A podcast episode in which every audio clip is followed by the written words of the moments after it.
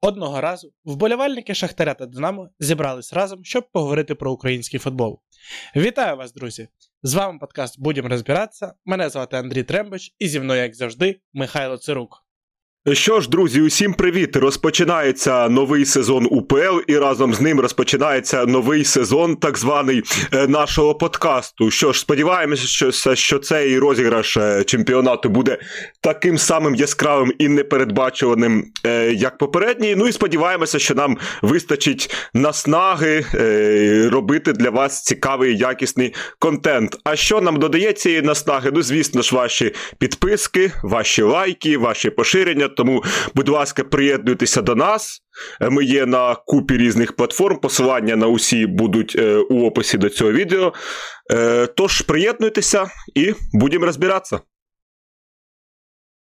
Чесно скажу, я дуже скучив за українським футболом, за грою взагалі в українському чемпіонаті за командами, за гравцями, за всім оцим, ну, не за суддівськими інтригами, не за оцими кабінетними розборками, а саме за футболом. І я дуже радий, що цього тижня український футбол повернувся майже в повному обсязі, лише е, Дніпро та Ворскла не зіграли свій тур. Е, ну, Все через Єврокубки, очевидно, логічно, і це, це та історія, яка тягнеться кожного сезону з українськими командами. Тому я прям в захваті. Ну а щодо того, чому не вийшов якийсь випуск перед сезоном ПЛ, мені здається, що для того, щоб зробити якісь предікти, для того, щоб оцінити взагалі е, розклади команд, треба дивитись футбол. Треба дивитись на ці команди. Ну і ми об'єктивно кажемо, що в нас нема можливості там дивитись по три товариські гри кожної з команд, а подивитись лише частину, подивитись лише там умовні топ-клуби України і зробити якісь висновки предікти. Ну, мені здається, це було б несправедливо по відношенню до вас. Будемо розбиратися. Перший тур УПЛ ми подивились. Перший тур УПЛ ми дочекались, і дійсно кожен кожен матч був дуже і дуже цікавий. І на початку на початку в нас був е, матч Колос Оболонь, матч, який відкривав цей сезон УПЛ. Ну і дійсно матч вийшов, напевно, Сильно УПЛівський такий, так, Михайло? Е, Так, матч дійсно е, вийшов доволі УПЛівський. І от щоб зрозуміти природу цього матчу, хочеться зробити до нього щодо кожної команд невеличку підводочку. От якщо ми візьмемо колос, то це команда, яка за своїми фінансовими можливостями ну, дуже міцно стоїть е, на ногах в українському футболі, і в цілому може постійно е, прагнути потрапляти в Єврокубки і декларує цю задачу так. І у цієї команди завжди є непогані виконавці. Тобто. От реально, за підбором гравців когось ну, ну, цікавий. Навіть якщо ми візьмемо тих, хто вийшов на поле заболоню, ну тут багато відомих імен з широкому загалу. Це і Микита Бурдай, і Валерій Бондаренко, так вихованець Шахтаря, і і той самий центр поля Богданов, Цуріков, Оріховський, і М'якушко з безбородьком попереду. Тобто команда реально цікава, але проблема цієї команди, що тренує її все ще Ярослав Вишняк. А Ярослав Вишняк це по суті так само, як було у Колоса і за Руслана Костишина. Це максимально простий такий простий е, футбол. Е, без усілякої ідеї, все на боротьбі побудовано і так далі. Тобто з цими людьми можна грати в футбол, але колос систематично цього не робить. Мені здається, колосу варто було про це задумуватися, тому що єврокубкових місць у нас ну реально мало, е, тобто їх 5, так і на 4, оця наша топ-четвірка, вона плюс-мінус вже сформована. Тобто це Шахтар, Динамо, Заряд, Дніпро 1, неважливо в якому порядку. І лишається одне місце, і мені здається, що із бий до нього потрапити буде дуже важко. Е, Що ж до оболоні, то тут е, ситуація зовсім інша. Оболонь не любить, не люблять її власники витрачати якісь шалені е, кошти на футбол. Вони більше люблять витрачати їх, очевидно, на пиво. І е, оболонь абсолютно не підсилилася е, належним чином перед УПЛ. Тобто люди, от ким грали вони першої лізі минулий сезон, і з тим вони й прийшли.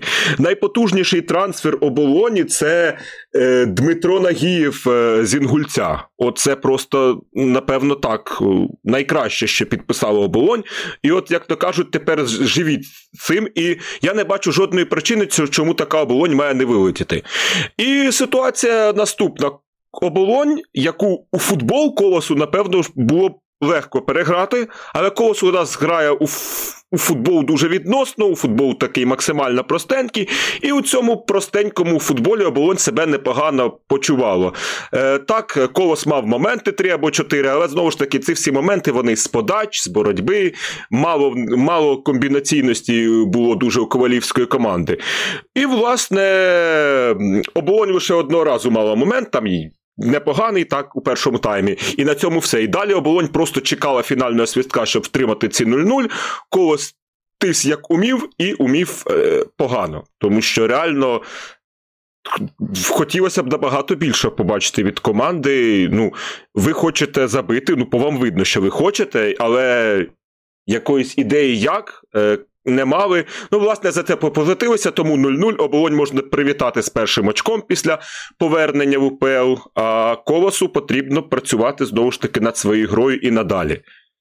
Ну, насправді варто зазначити, що колос, е, напевно, одна з команд, які дуже сильно посилились у це міжсезоння. Тобто це і Цуріков, і Бордай Бондаренко, і Олександр Демченко, якого ти не згадав, але насправді в другій половині сезону минулого у Чорноморці саме Демченко відповідав за надійність у центрі, і Валерій Лучкевич. Е, є, щоправда, і втрата в колеса, про яку теж не можна забувати. І це, ну, напевно, головна втрата в історії колесу. Це перехід е, Євгена Волинця, вічного голкіпера Колеса Ковалівського. Ну і тепер він грає за Дніпро 1. Е, але в мене, якщо чесно, від колеса очікування ну, в цьому сезоні дуже і дуже високі. Тому що команда підібрала хороший склад. Е, так, там все ще є Вишняк. Вишняк, ну, по суті, це людина, продовжувач ідеї Костишина. Це людина, яка, в принципі, ставить приблизно той самий футбол. І якщо футбол Костишина боровся за Єврокубки, якщо футбол Костишина навіть до повномасштабної війни е, було достатньо його, щоб чіплятись за високі місця, то я не бачу причин, чому зараз, коли команда за іменами, за складом, за підбором футболістів виглядає сильніше, не може боротись за ці місця. Е, ну, напевно, проблема для Коваса у тому, що так, футбол е, Костишина боровся і чіплявся з Єврокубки і потрапляв туди, але це в цілому було три роки тому. Тобто, востаннє Колос у нас грав у Єврокубках, е, навіть так не позаминулого сезону він у них виходив, а у сезоні 2021. І, можливо, просто з того часу ну, більше команд у нас е, навчилося грати в футбол. Тобто підтягнувся Дніпро 1 сюди. Е, Знову ж таки, Ворскла з Олександрією. Ну, Ворскла тоді була, але от зараз вони і Ворскла, і Олександрія вони претендують на Єврокубки. І тому ж я ж кажу, е, Колос от е, найбільш неграючий претендент на Єврокубки. Ось в такому плані я хочу сказати. І чи вийде із цим футболом пробитися туди? Ну. Можливо, і так, але мені здається, що все ж таки треба шукати якусь більш цікаву гру і наближатися до до команд граючих. Ну, з точки зору видовищності, так і колос там, і, і всі, хто за ним стежитиме, від цього точно виграє. Будемо розбиратися. Ми рухаємось далі і переходимо до матчу, якого я, напевно, чекав найбільше в цьому турі. Е, для мене це була така найцікавіша вивіска з точки зору того, що я просто хочу подивитися, що буде відбуватись на полі, і це матч, який мене абсолютно не розчарував, а навіть перевершив мої очікування. Це матч е, дебютанта УПЛ ЛНЗ Черкаси проти Одеського Чорноморця. І, от чесно, якщо ви. Не слідкуєте за УПЛ, чи ну, з якихось причин там не часто дивитесь матчі. Подивіться цю гру. Подивіться цю гру, тому що вона вартує того.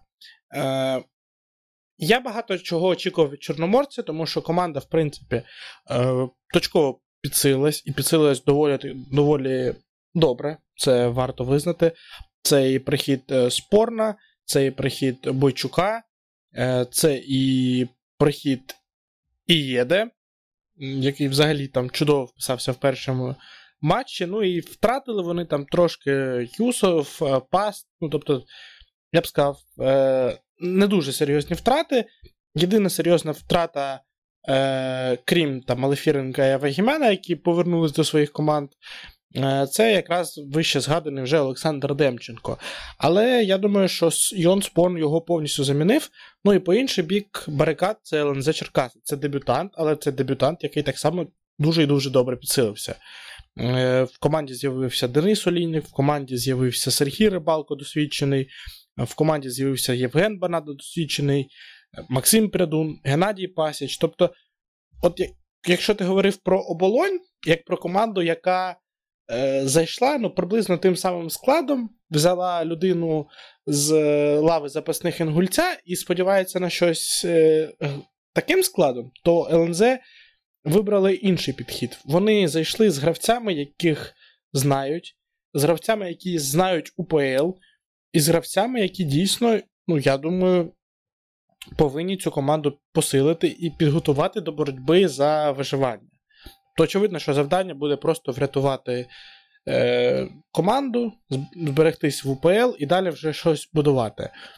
І найбільші побоювання у мене були щодо того, чи не почне ЛНЗ, перейшовши до УПЛ, грати другим номером. От Грати таку команду, як ми бачили минулого сезону Минає, Верес, Інгулець, всі ці команди, які виходили на матч, неважливо з ким, там з Грандом, з середняком, і починали вичікувати, починали терпіти і починали чекати, коли матч закінчиться, коли ми зможемо там десь може знайти один момент, забити його і так виграти.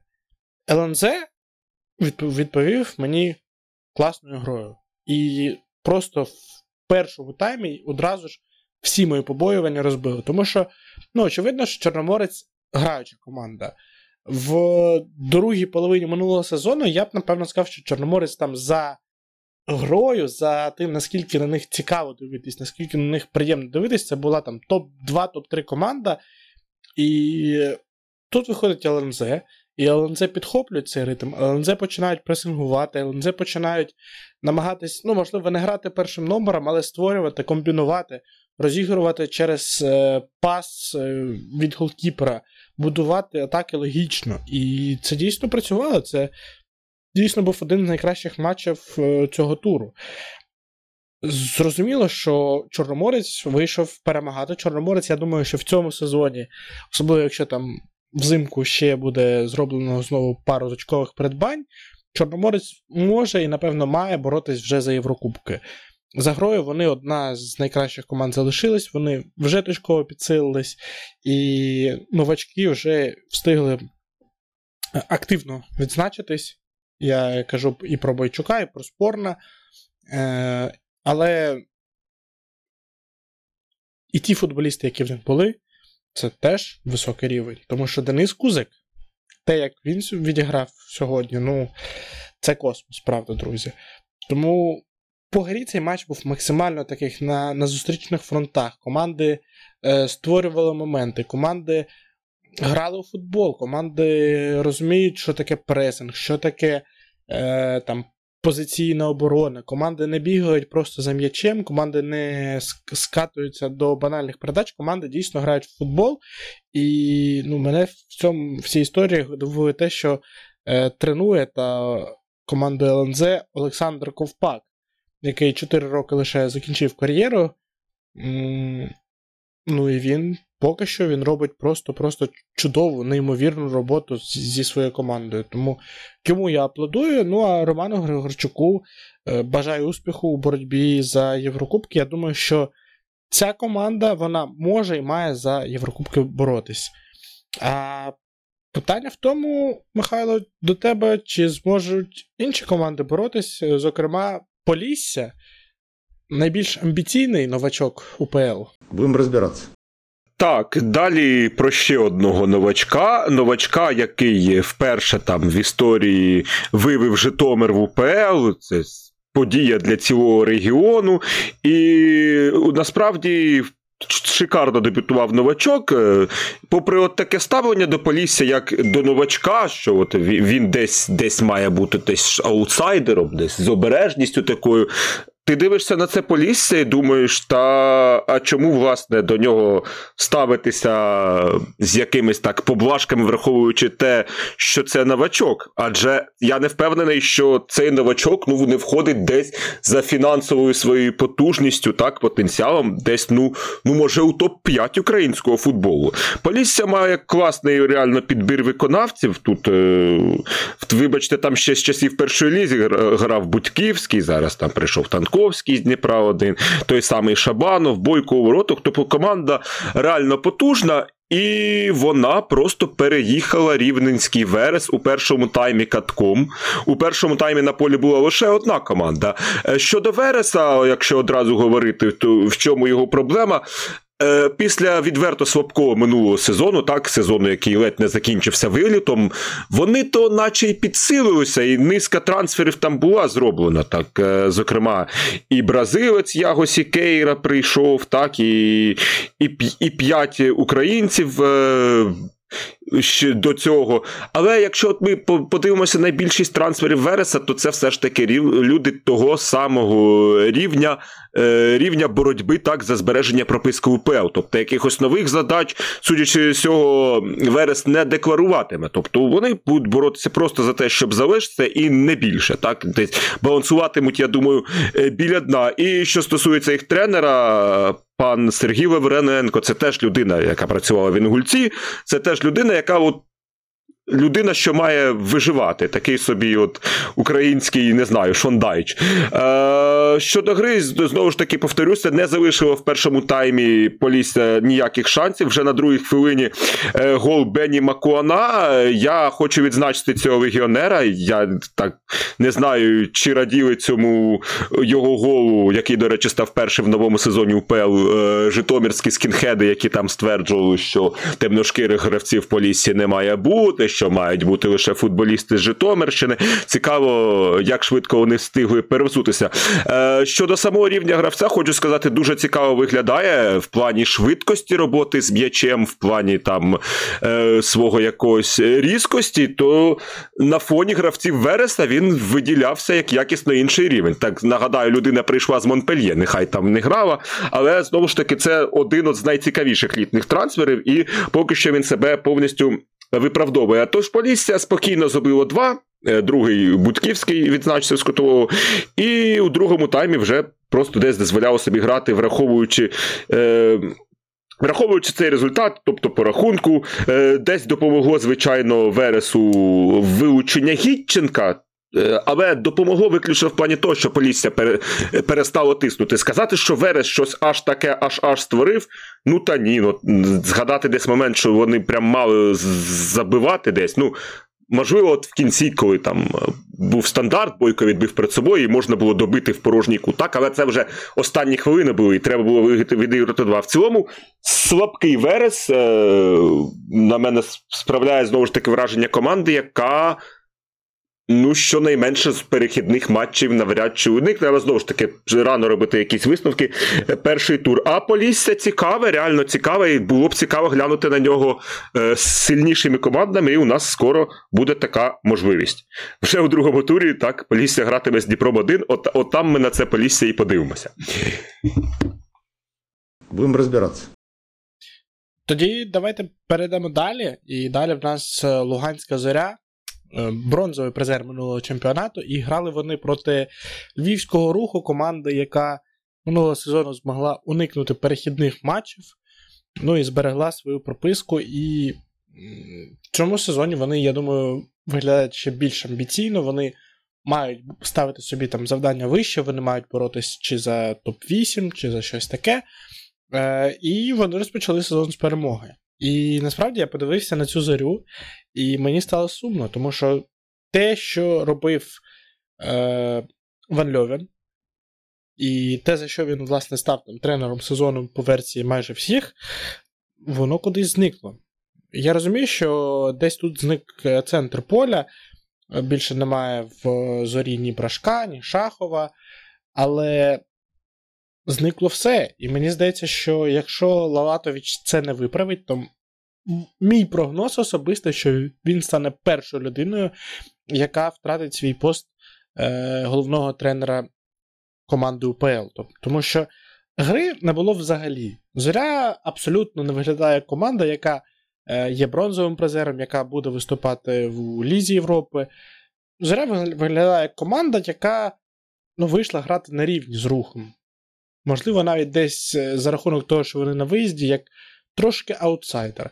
І рух це відчув. Рух це відчув, і навіть там, е, попри те, що вони перші пропустили, доволі швидкий гол, 21 хвилина, так. Але рух і до пропущеного голу, і після пропущеного голу рух просто летів вперед. Рух створював, створював, створював, створював, створював. І насправді я от зараз відкриваю статистику, вона не, не відображає того, що було насправді на футбольному полі, тому що за гостротою моментів, за тим, наскільки постійно якесь було напруження навколо воріт зорі, ну, матч був взагалі нерівний. Е, І дійсно є низка факторів для цього. Перше, це повернення в основу е, Марка Сапуги. Це людина, запам'ятайте це ім'я, 20-річний е, хлопчина, вийшов, який, до речі, з капітанською пов'язкою руха, е, продукт е, академії руха, і дійсно цей півзахисник, мені здається, що в цьому сезоні він може там добряче нароздавати асистів, він може стати таким мотором команди і допомогти Климчуку, нашому улюбленому, ще більше, більше, більше реалізовувати себе. Повернувся з оренди Олексій Сич. 14 матчів в кортрейку минулого сезону. Яскравий виступ на молодіжному євро. Ну і зараз чудовий же одразу ж перший матч. Є дійсно українські хлопці, які запалюють. Е, Є на лаві запасних Таляш, який запалював ще минулого сезону. Є там Альваренга, тобто трошки легіонерів до молодої української команди, і це команда, яка готова запалювати. Це команда, яка, на мою думку, буде запалювати. І на противагу їм зоря, яка, ну, начебто, отримала Лефіренка, так. Е, начебто десь послабилась, десь від Динамо навпаки отримала нову порцію гравців, яких вони будуть розвивати. Так, вони підбиті травмами, але за грою команда виглядала жахливо. Джордан, який заробляє необов'язкові жовті картки, яка потім одна з них перетворюється на червону незрозуміло. Незрозуміло і те, як Джордан збирається замінювати Імірєкова, тому що, ну чесно, він він не став оцією людиною, якою був Імірєков, коли Імірєков в парі з Батагом відповідав за надійність. Тому поки що, мені здається, і трансферна політика зорів на дуже низькому рівні, і рівень гри на дуже низькому рівні. Я розумію, що з часом повернеться Гереро, повернеться там ще низка гравців. Але от станом на зараз, і мені здається, що це буде там продовжуватись перші турів 5, 6, 7, у зарі серйозні проблеми, і їх треба вирішувати якомога швидше. Ну і там календар такий, що ці проблеми буде вирішувати дуже складно, тому що далі в них йде е, Кривбас, Ворскло, Олександрія, Минай, Динамо, Металіст 19-25, Дніпро 1, Чорноморець, Зоря. О, Шахтар, перепрошую. Ну, чесно, з таким календарем, я думаю, що Лелатович може цілком відправитися у відставку вже до жовтня. Тому зоря мене дуже розчарувала. Ну, а Климчук, гол плюс асист, і гол Климчука ну це обов'язково до перегляду, тому що так впіймав м'яч і поклав. Ну, я не знаю. Це Я такі голи зазвичай десь в АПЛ бачу, але це наш улюблений Юрій Климчук забиває. Будемо розбиратися. Ну, а Михайло. Динамо в цьому сезоні відіб'є хоча б бронзу, чи там срібло, чи золото. Як тобі? Ну, якщо ви вже так глобально почали говорити про Динамо і щодо оцінювати його шанси, то в мене є так низка причин сподіватися, чому е- цей сезон має стати кращим, ніж попереднім. Е- По-перше, посеред минулого сезону Динамо втратило 4 гравці основи. Це дуже багато. Е, це багато навіть для команди рівня вище, ніж Динамо. Тобто, ну, взимку ж так пішли Забарний циганков, е, плюс травма Шапаренка, плюс травма Бущана. Ну, Бущан, голкіпер, окей, але навіть три основних польових це немало. Е, цього сезону всі в строю. Цього сезону з'явився якісний Вінгер у, у вигляді Андрія Ярмоленко. І цього сезону, от та минулорічна команда, на яку Луческу дуже сильно жалівся, що от вона недосвідчена, що хлопці молоді, вони більш-менш притерлися насправді, тому що трошки навчився грати у футбол Кабаєв. Я не думав, що це колись скажу, але це так. Він е, все ще не забиває, але з точки зору його руху, це вже набагато цікавіша людина. Е, Повноцінний так є фланги захисту опції Тимчик е, справа, так, зліва Дубінчак і Вчаренко. Тобто по позиціях Динамо більш-менш нормально стало укомплектоване. Ну, Форвард Ванат я взагалі мовчу, це, напевно, зараз найяскравіший гравець цього Динамо. Е, Динамо укомплектовано, Динамо вже більш збите, досвідчене, і Динамо має бути хоча б в топ-2. От я хочу. Я не знаю, яким буде Дніпро 1, але е, враховуючи так, е, сьогоднішні, ну, на момент, коли ми це пишемо, вони сьогоднішні чутки щодо трансферу Довбика. Якщо Довбик дійсно піде у Жерону, ну чи будь-куди ще то тоді я буду казати, що Динамо має ставати вторим, е, другим. А, Якщо не піде, ну побачимо на цей Дніпро. Що ж до матчу з Минаєм? Е, Ну, Різниця в класі космічна. Давайте так. Ну, Минай до цього поєдинку ніколи ворота Динамо навіть не забивав. Але була одна людина, яка дуже сильно хотіла цю е, різницю нейтралізувати. Це Крістіан Біловар, центральний захисник, так, який до цього грав е, за академію. Е, В досвід в УПЛ він певний має, але не за Динамо. В Динамо це був його дебют, і дебют в нього вийшов е, дуже сумний. Е, Почав він в Динамо з привозу позу відвертого, тому що людинка, коли під пресингом вибиває м'яч, не може його підняти. Ну так він вибив на суперника, суперник швидко пробив поворотом, стався гол. Е, Думаєш, ну все ж, Біловар вже своє привіз, е, мабуть, зараз прокинеться, збереться, ну нічого буває, але нічого подібного. Життя Біловара нічого не навчило, і він чудив і у другому таймі абсолютно така ж сама ситуація от, із виносом. І потім він е, за рахунку 2-1 на користь Динамо загубив свого гравця при подачі в штрафний майданчик. Ну тобто, Біловар 2-3 свої стабільно міг привозити. Я не знаю.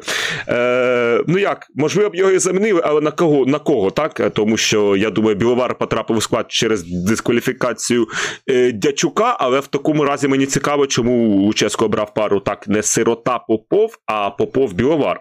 Попов теж вніс інтригу, абсолютно непотрібне вилучення. Я от не знаю, е, Динамо от якось.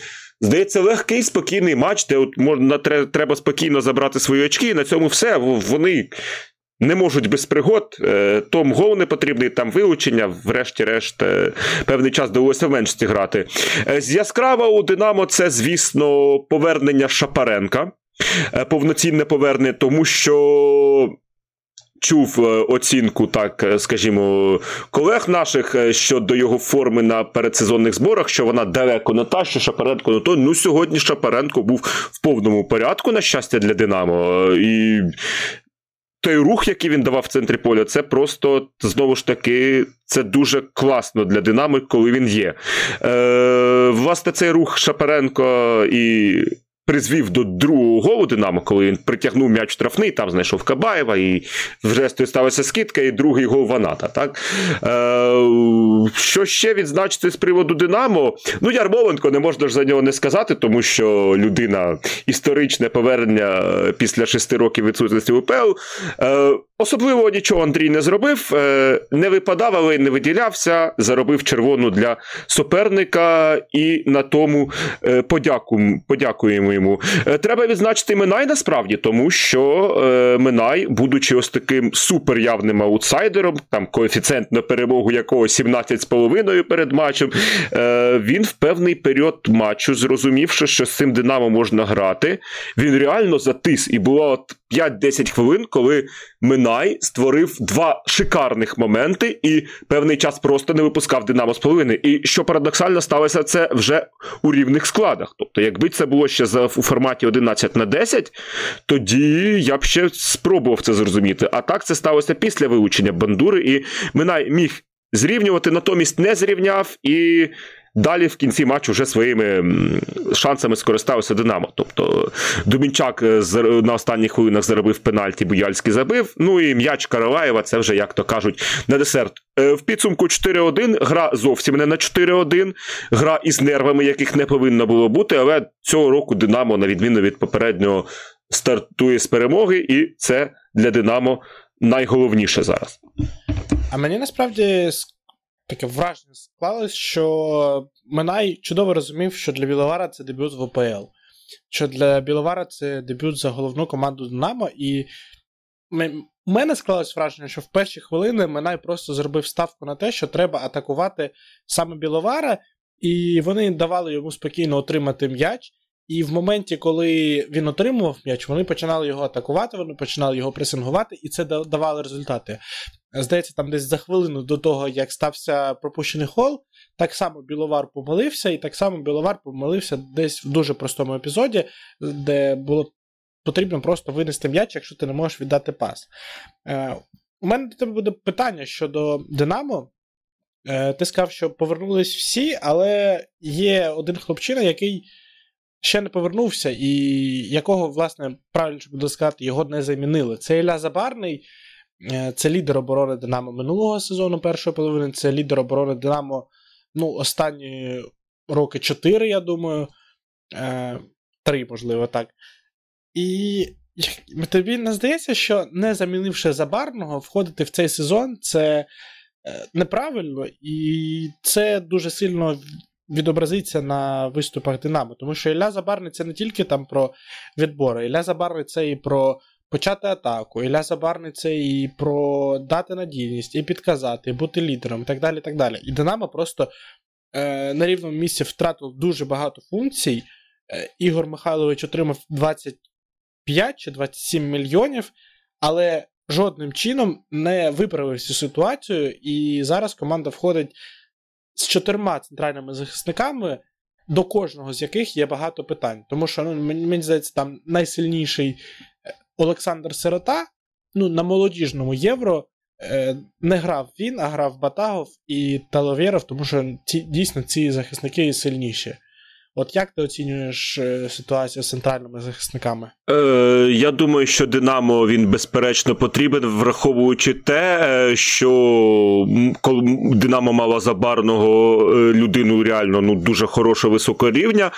Зараз його нема, і відсутність цього рівня дуже відчувається. Але якщо так подумати, ким би потенційно замінити, насправді вистачає. Умовно, на Салюка з Чорноморця можна було б звернути увагу і так далі. тому подібне. Я не знаю, чомусь Динамо вірить у тих центральних захисників, які у нього є. От вони, до речі, віддали у зорю боля в оренду. Мені здається, краще б вони віддали Біловара, а боль би е, грав так із із Минаєм у першому турі, як мінімум. Але це, це вже таке. Е, Очевидно, я не думаю, що Динамо так до кінця транспортного вікна є певний час, але мені чомусь здається, що Динамо так і не візьме центрального захисника. Хоча знову ж таки подумати про це було б варто, особливо після сьогоднішнього матчу. Я сподіваюсь на сироту. Е, ось чому справа. Це єдина людина у центрі захисту Динамо, який, якої є мізки в плані початку атаки, в плані. Ну, от ми маємо Попова. Динамо має Попова, де мізків нема. А от сироти вони трошки є. Єдине, не вистачає сироти оцієї надійності оборонної. А от і це насправді велика проблема. І якби е, оцю потужність фізичну Попова і мізки сироти об'єднати, щоб вони були в своїй найкращій формі, то ще можна було б якось жити. Але Попов ми бачимо, ну. Таке щось, оце вилучення, я от я не можу його пояснити. Ну, Жодної логіки в ньому не бачу. Сирота сьогодні нічого поганого не зробив, але на сироту треба буде дивитися далі. Там у матчах не зминаємо е, в цьому контексті. Е, Тому я сподіваюся, що гратиме сирота надалі. Хочеться, я ж кажу, хочеться, щоб він став лідером е, захисту Динамо, бо ну а хто? Бо я сам зараз не вірю в те, що кажу. Е, е, хочу хочу бачити лідером захисту Динамо людину, щодо якої я попередньому сезоні кричав: ну якщо він є на полі, ну це точно пропустить Динамо голову. Ну, до речі, правило працює. Але тут так, Золота з'явився вже після голу. Тому центр захисту Динамо це велика проблема, але от зараз я не бачу. Що Динамо її збирається вирішувати. Я сподіваюся, що я помиляюся, і і знову ж таки, динамівські скаути, можливо, десь там в, наповну працюють і шукають вирішення цієї проблеми, шукають якісного центрального захисника, але чомусь мені здається, що ні, і доведеться цей сезон. Першу його частину, скажімо так, грати з тим, що є. А те, що є, не вражає дуже сильно. Будемо розбиратися. Я тоді якраз вигадав дуже чудовий перехід до наступного матчу. Там трошки інсайтів підвалюють просто зараз, поки ми записуємо тато таке на своєму стрімі. І от е, на ринку центральних захисників, якщо Динамо когось шукає, то вони будуть конкурувати з Донецьким Шахтарем. Ну, за традицією, вже для Динамо конкурувати з Шахтарем. Ну і тато таке е, каже, крім того, що Шахтар в найближчі дні має представити ізраїльського центрального захисника Става Лемкіна та бразильського нападника Егінальдо, е, клуб також шукає ще одного центрального захисника е, українського на заміну травмованого Бондаря. Валерій сьогодні під час матчу. Вчора вже під час матчу зламав ключицю, ну і ми бажаємо йому швидкого одужання, але за інформацією Шахтаря, це щонайменше два місяці, ну і це серйозна доволі травма. І мені здається, що в Шахтарі в підсумку опиниться Макс Таловєров. Не знаю чому, але от в мене таке відчуття, що отой інтерес клубів Бундесліги, яскраві виступи Талавєрова, необхідність е, Шахтаря в українському центральному захисникові. Усі ці фактори для мене вказують на те, що саме Макс Талавєров переїде до Шахтаря. Чи буде це так? Ну ми побачимо вже дуже скоро, і я був би дуже радий, якби якийсь з моїх інсайтів справився. Я справдився, я потім розповідав всім, що я е, видатний інсайдер. А от Шахтар і перша гра Патріка Вадльовіна ну, мене розчарувала. Е, Розчарувала в якому сенсі? В тому ж сенсі, що мене розчарував е, матч Полісся, і мене розчарував матч Динамо. Я не люблю аутсайдерів УПЛ, які бояться грати в футбол. Я не люблю аутсайдерів УПЛ, які виходять на матч з думкою про те, що ми вже програли. Якщо ви виходите з такою думкою на на матч, і неважливо, проти вас грає Шахтар, Динамо, е, Манчестер Сіті. Ну, ви, якщо ви вийшли з цією думкою, ви вже програли. Так. І у нас є приклад умовного руху, який в цьому турі вийшов, зіграв футбол і розбив Луганську зорю. Всі ці гранди вони дуже сильно втратили через війну. Е, там Динамо втратило просто гравців, тому що вони їх там продали і так далі. І так далі. І з цими клубами треба грати. І от вийшов металіст 1925. Ну, начебто, все нормально. Едмар заряджений, Голодюк заряджений, вся команда виглядає заряджено. Але вони вийшли і вжалися в штрафний майданчик, і кожного разу, коли в них з'являється можливість вийти вперед, чи принаймні там, я не знаю, винести на форварда, спробувати, щоб форвард зачепився, менталіст просто виносив, не глядячи нікуди, просто у фланг. Через секунду Шахтар знову володів м'ячем, через секунду Шахтар знову проводив свою атаку, через секунду знову е, захист металіста дуже дуже сильно страждав.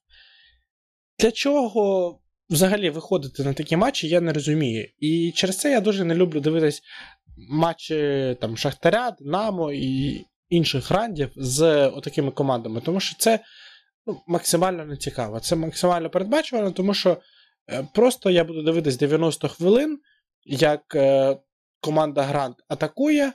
А команда Аутсайдер ну, намагається відзахищатись. Команда Аутсайдер намагається знайти оцей один момент. І саме так і було. Тобто, Шахтар е, без Степаненка, без Судакова. Все одно вийшов максимально першим номером. Е, класно дебютував Олексій Кащук, мені дуже сподобався, і він, по суті, е, і асист зробив, і в другому забитому м'ячі взяв участь. Тобто Олексій Кащук дійсно був там такою яскравою плямкою, за яку, за як, гравцем, за яким було приємно спостерігати. так?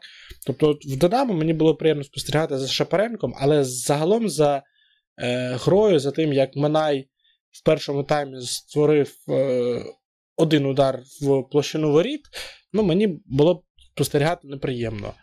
Е, Тут така сама історія, що загалом матч мені не сподобався. І за це я прям ледь не, не ненавиджу цю частину УПЛ, коли команди просто виходять, щоб відбитись. І сталося так, що Шахтар зміг перемогти.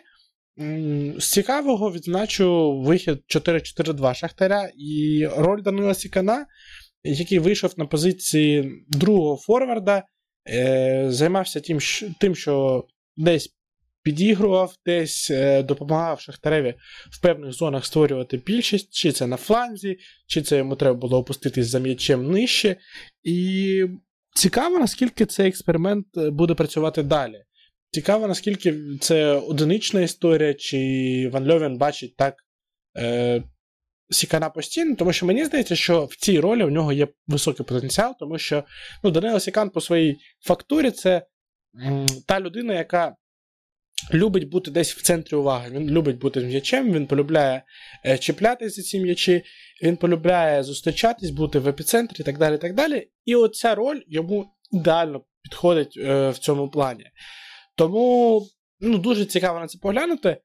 Патрік Фан Льовен поки що не вразив, якщо чесно, і те, як грала його команда, не вразив Дмитро Топалов, якщо чесно, я сподіваюся, що далі ми будемо бачити там Віктора Корнієнка, Педріньо, ще когось, але ну, Топалов мені не сподобався. Е, Ну якось в'яло Шахтар зіграв, от чесно, в'яло.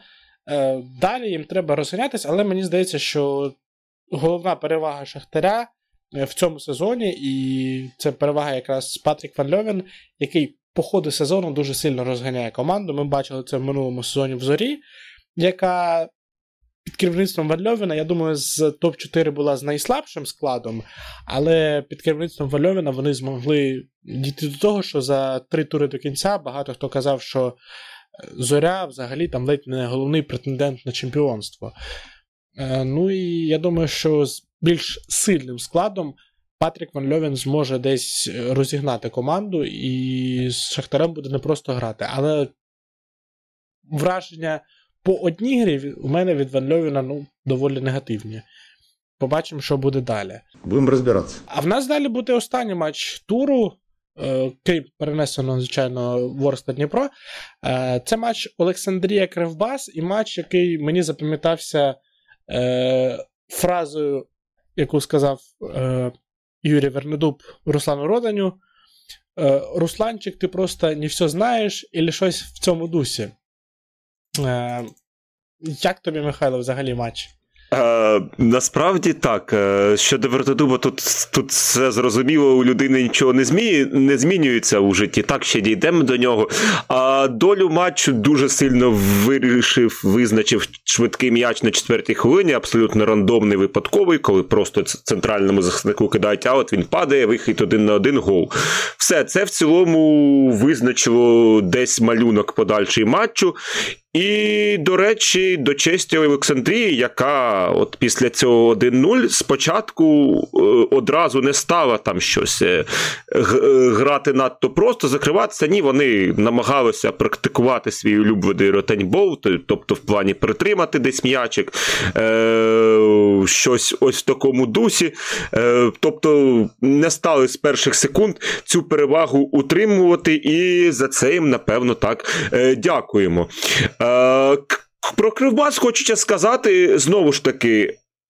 Вернедуб, як на мене, враховуючи склад Кривбаса, так можливості Кривбаса, мені б хотілося від нього щось більш складного. Кривбас, от Вернедуб і Кривбас це ось так от про результат, про боротьбу. Так, це, звісно, далеко не колос, це значно цікавіше. І і я там не звинувачую в чомусь Вернедуба у виборі от такого стилю, е, такого прагматично простого футболу в цілому, не лише там в контексті цього матчу, а взагалі. Але От хочеться, мені здається, от Кривбас, щоб е, щоб він був якимось веселіше. Тобто, е, от Олександрія, вона може лажати, може втрачати, але вона намагається вона намагається грати, вона намагається щось. Там тренер демонструє якесь своє бачення. Нехай воно там, ну, відверто провалився зі своїм баченням тренер у минулому сезоні. Побачимося, що буде у цьому. Але воно є, оце викликає якусь таку лояльність. Е, щодо Вернедуба, лояльності до нього, от гра його Кривбаса не викликає. І що ще не викликає лояльності до Кривбаса, це поведінка, знову ж таки, Вернедуба. Ну, давайте трошки до цього моменту із пенальті чи не пенальті. Ну, гравець Кривбаса, от е, я так зрозумів, Верндуба першочергово обурено, що обурено, що не було призначено пенальті після падіння там е, у середині першого тайму його гравця в штрафному Олександрії. Ну, на повторах, е, ну, видно, що ну. Для мене це абсолютно не пенальті. Людина почала під уже згинати ноги ще до контакту із суперником, і якби на цьому все. Олександрія перехоплює, виходить свою атаку, так Симотюк стрибає в ноги, отримує червону. Ну, де тут вбивають кривбас? Я не розумію. Просто Ну, Вернедуб, ти коли людина з досвідом, ти хоча б, блін, перш ніж звинувачувати всіх і все, ну ти глянь момент, може, якось. Зараз же ж технології дозволяють. Ні, все, кривбас збивають, так, Олександрію тягнуть. А от давайте ще побуду, допоможемо Вернедубу побудувати конспірологічну теорію про це, що Олександрії можуть допомагати через те, що от Ротань же ж колись виручив там УАФ, ставши там тренером е, національної збірної, коли не було кого признати бачити. І тепер же ж е, його команді можуть ось так от наші футбольні структури віддячувати. Е, І, можливо, ось щось таке Русланчик не знає. Не знаю, що мав на увазі Верендуп, але його поведінка, ну це насправді я не знаю. Ну, Людина ніби доросла і з досвідом. Е, а ось таке щоразу робить. І на, після матчевого флеш-інтерв'ю е, було його в такому дусі, що от нас збивають, нас тут знущаються. Ну, В цьому матчі я цього не побачив. За що треба похвалити Кривбас за другий тайм, е, що команда у меншості реально з усіх сил намагалася, йшла вперед, в неї щось виходило. Знову ж таки, якихось надто вбивчих моментів не було, але періодами Кривбас десятьох затискав цю Олександрію. І тут же питання до Олександрії, чому вона таке дозволяє. Тобто, в другому таймі Кривбас свого суперника переграв, і, можливо, якби десь знайшовся момент, яким зрівняти, то це було б десь навіть справедливо. Але ну, моментика не знайшлося. Олександрія, от за рахунок того, по суті, от єдиного свого класного шансу. Ну, добре, не єдиного, ще трошки було, але не того рівня просто шансу. І На початку матчу і виграла, втримала цю перевагу, ну з чим команду ротаня можна і привітати. А Кривбас. Е, у нього ще все попереду. що ж. І я думаю, Кривбасу потрібно менше е, менше самозакоханості проявляти, тому що я не знаю, кому треба вбивати Кривбас. Навіщо? Е, я не думаю, що він так всім у цьому світі потрібен, щоб псувати йому життя.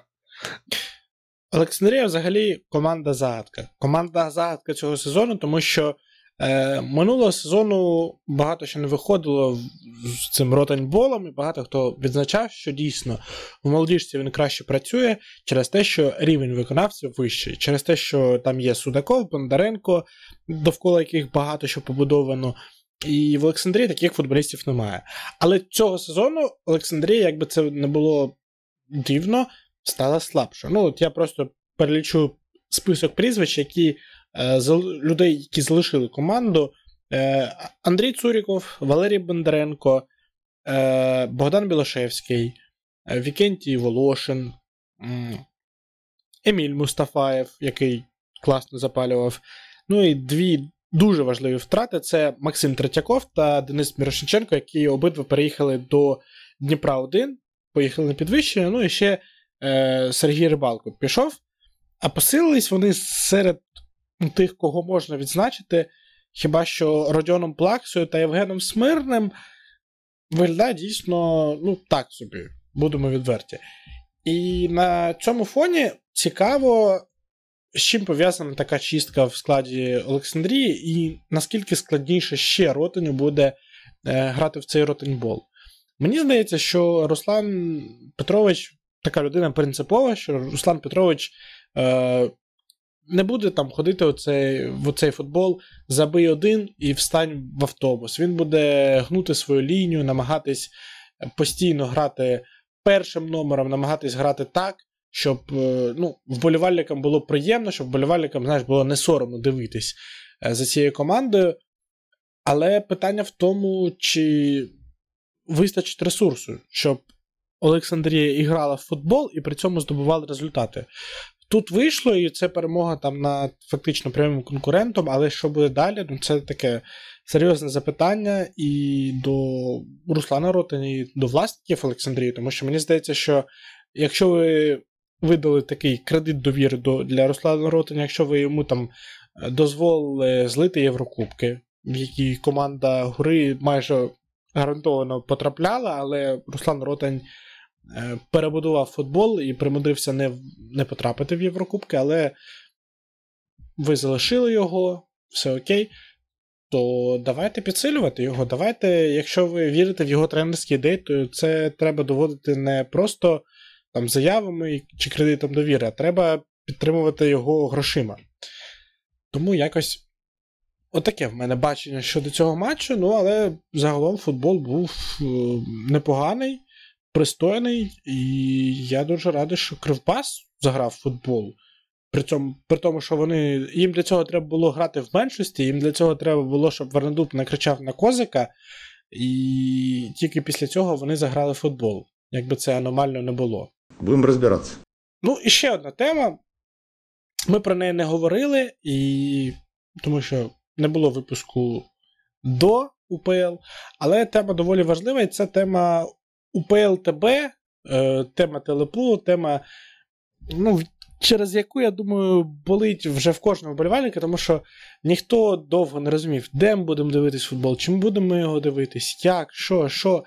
І нарешті ця тема була визначена, була визначена доволі дивним, як на мене, способом. Ну і ми отримали е, неповний телепул з 12 команд від яких відокремились е, Динамо, Дніпро 1 та Зоря, які будуть в групі плюсів, яких будуть транслювати на 1 плюс 1, на де там, на Уніані, здається. Ну і є рух зі своїм УПЛТБ е, з передматчевою студією і жахливою якістю картинки. Е, Михайло, взагалі, що ти думаєш про цю історію? Е, Ну так, здається, максимально передбачувано було, що саме ось чотири клуби е, відокремляться, що Динамо Зарядні про один залишиться на плюсах. А рух, от я насправді не дуже розумію рух. Е, насправді можна більше прочитати їхні якоїсь аргументації, якщо вона є. Тому що про те, що Динамо, Дніпро, один і Заря просто не хочуть злазити з плюсів з якихось причин. Ну, Динамо і Дніпро один не важко здогадатися, з яких причин, е, що це команди Коломойської Суркіса. Зоря, ну не знаю, що їй подобається так у плюсах. Так, мені теж мене дуже бісить, коли Динамо відмазується дідами в селах, коли Динамо, Динамо відмазується там упередженістю попереднього транслятора, як це було раніше. Насправді, от ми побачили зараз діди в селах не ображені. Е- канал не Ахметова, ну от переходь, але ж ні. Ну то власне так одразу було і казати треба по-чесному. Друзі, ми з плюсів не підемо, тому що. Ну, або без тому, що, хоча б без оцих легенд про дідів в селах. А рух. Е, я ж кажу, дуже цікаво, насправді, чого хоче рух. Він, як всі, він не хоче, е, він хоче сам, що, чому, що його не влаштовує в цій схемі із УПЛТБ. Ну, я насправді не знаю. Тому, звісно, прикольно, коли є єдина картинка, єдина графіка, як скрізь, коли це можна якимось пакетом кудись продати. Мені ще правда цікаво, хто б купив е, трансляції УПЛ, особливо на зовнішньому ринку, так, не Україн... Е, е, ну, Ну, насправді, можливо, б знайшлися країни, але суть не в цьому. Е, це добре, коли це є, це зручно, це красиво, але я поки не бачу. Власне, я і перед сезоном, коли починалися лише розмови про можливий пул, то зрозуміло було, що цього, на жаль, не буде. І щоб цього, щоб це сталося, знову ж таки потрібно, щоб з нашого футболу зникли там Суркіс, Коломойський, щоб щось стукнуло в голову Козловського. Е, це усього цього поки не передбачається, і тому. Пулу ми найближчими роками, я думаю, не побачимо. Ну а в цілому, якщо він колись буде, це було б непогано так е, з позиції розвитку футболу як медійного саме продукту. Ну, Мені, здається, що проблема в першу чергу полягає в тому, ну, крім очевидних, того, що в нас е, є плюси, які власники яких е, володіють також футбольними клубами.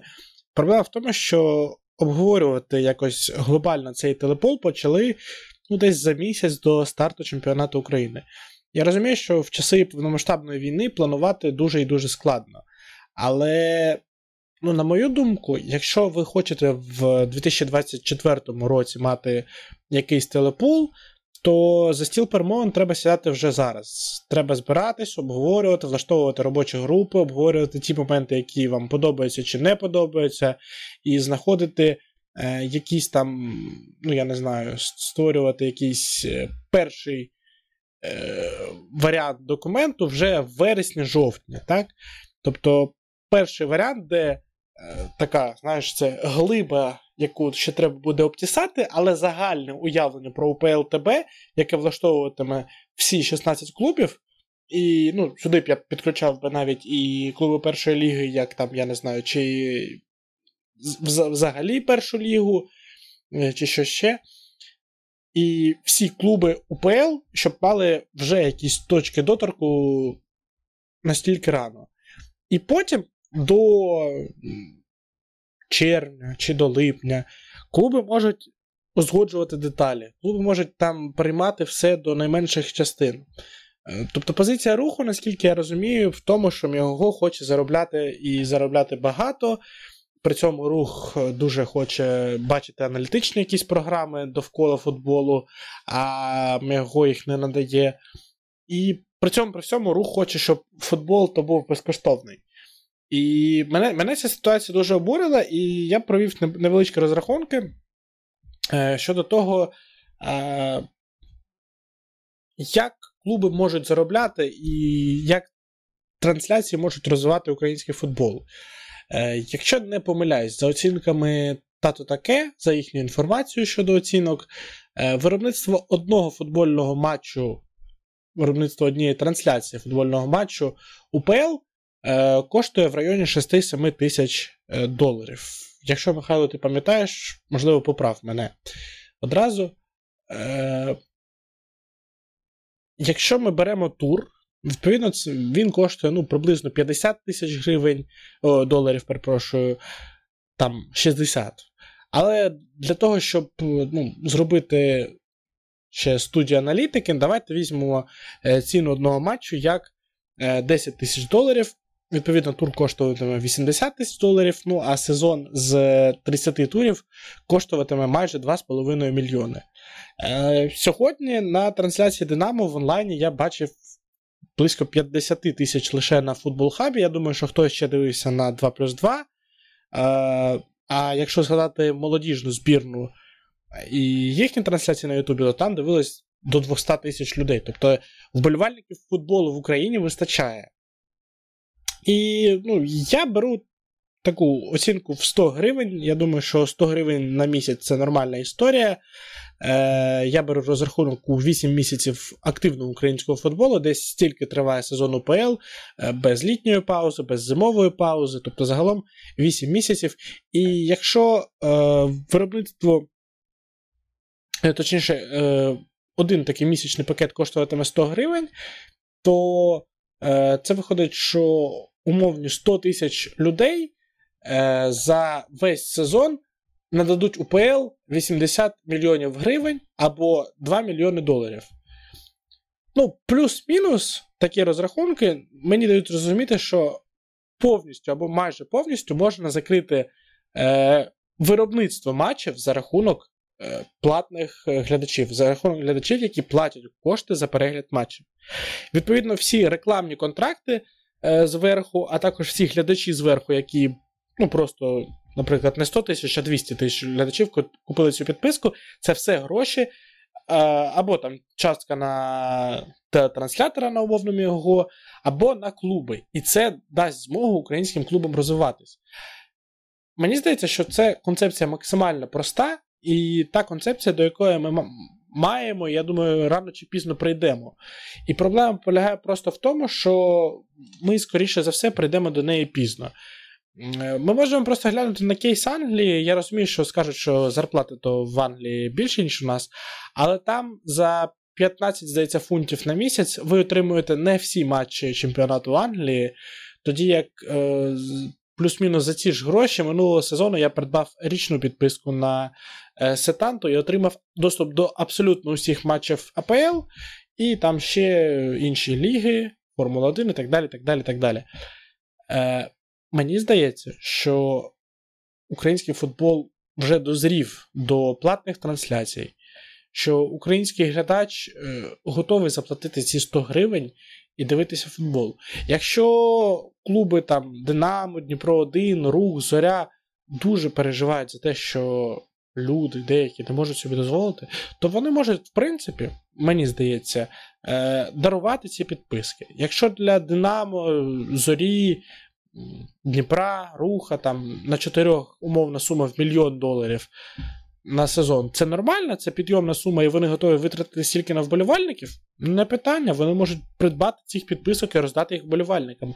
Але так чи інакше, я переконаний, що е, без плати за футбол ну, ми матимемо серйозні проблеми з тим, щоб футбол розвивати. От, Михайло, після такого мого спічу, як тобі взагалі така ідея, мої розрахунки, що ти думаєш? Е, Ні, Ідея насправді так максимально проста і цікава. От е, Коли слухаєш, думаєш, блін, все так просто, чому ж ми до цього досі не прийшли, не думався, воно насправді не зрозуміло. Тобто модель насправді. Цілком робоча. Можливо, колись прийдемо, можливо, але Чомусь у нас постійно, знаєш, е, то те не на часі, то все, то а от війна, от війну ж особливо нам потрібен безкоштовний футбол. Мені от цікаво, от ті, хто топить за суто безкоштовний футбол і наполягає на тому, що він має бути е, безоплатним, так. Е- Ну, блін, ви ж е, футбольні клуби. В масштабах футбольного клубу, я думаю, не проблема замовити якийсь там, скинутися вам в чотирьох там шахт е, Динамо, там Дніпру, Зарі е, і Руху, чи усім, хто сумнівається на якесь невеличке соціологічне дослідження, і з'ясувати, а скільки в нас взагалі е, людей готові платити за футбол, а а яку суму вони готові платити, і тому е, так далі, тому подібне. Насправді я ж кажу, так. Платний футбол в Україні це цілком реально. Питання лише в бажанні, е, в бажанні, власне, клубів приходити до якоїсь такої єдиної моделі. Якщо б це бажання було, ми б вже давно якусь подібну, невжливо, таку, як як ти пропонуєш, або якусь іншу модель вже б мали. Ну і найголовніший аргумент, мені здається, щодо тих людей, які кажуть, що футбол під час війни має бути безкоштовним. Е, Мені цікаво, чому вони не приходять до умовного YouTube чи, е, я не знаю, Spotify і не кажуть, що підписка під час війни має бути безкоштовною, бо в нас масштабна війна. Нам не можна витрачати на це гроші. Я думаю, що е, футбол, як і там різні платні підписки і так далі, так далі, це є не обов'язковою історією, але це наші розваги, і розваги, за які і за виробництво яких, і за доступ до яких, е, ну, мені здається, логічним треба сплачувати гроші. так? Тобто я не йду в кінотеатр зі словами, що пустіть мене безкоштовно дивитись е, новий Барбі чи Опенгеймер. Я готовий сплачувати за квиток. Тим паче. Якщо за 100 гривень я отримуватиму доступ до всіх матчів УПЛ, а це на місяць, ну, щонайменше 30 матчів, так? Ну, я готовий такі гроші платити, тому що це, я не знаю, від квитка на Динамо, ну, 3% можливо. Е, кожен матч коштує. Ну, Мені здається, що це чудова історія буде. Е, так, е, людям просто потрібно зрозуміти, що футбол, який вони бачать, виготовити його трансляцію, так, ну це коштує гроші, і хтось має їх заплатити. А хто має їх заплатити?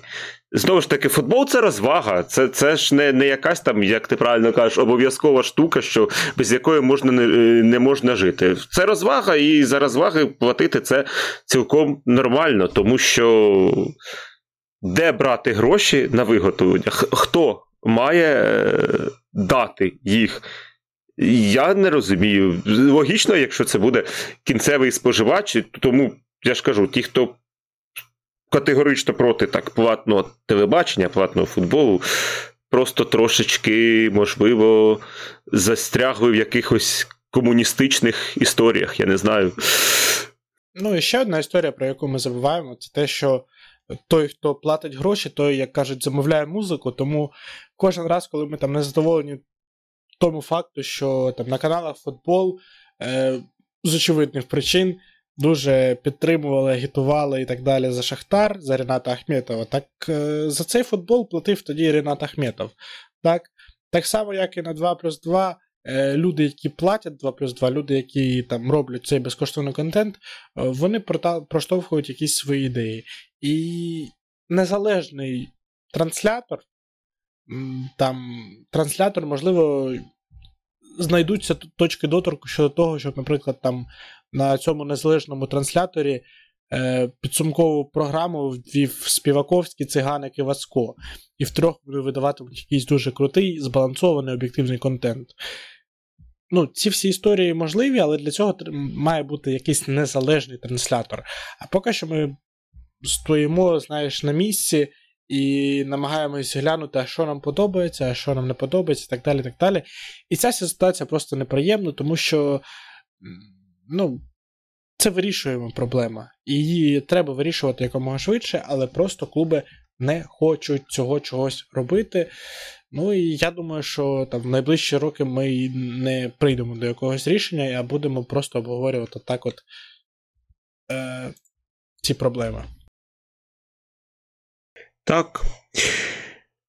Клуби не хочуть цього робити, а ми хочемо. Хочемо подякувати вам за увагу, за те, що дослухали цей випуск до кінця. Ми скучили за українським футболом, скучили за вами. І, як то кажуть, далі буде. Тож сподіваємося, зустрітися вже наступного тижня. Ну і за нашою доброю традицією, ми дякуємо українським військовим всім хлопцям та дівчатам, які героїчно захищають нашу землю е, від російських окупантів, які захищають українців від російських ракет, від російських снарядів і так далі. І так далі. Ми дуже вдячні вам, хлопці та дівчата. Не забувайте підтримувати їх донатами. Е, кожен день ви бачите ситуацію на фронті, вона складна, але наші герої рухаються вперед, відбивають ворожі атаки. І за це ну, вклоняємось е, донизу. Дякую, хлопці. Е, дякуємо нашим захисникам, продовжуємо їх підтримувати. Пам'ятаємо, якою ціною дістається кожен сантиметр е, нашої рідної землі. Ну і звісно ж, слава Україні! Героям слава!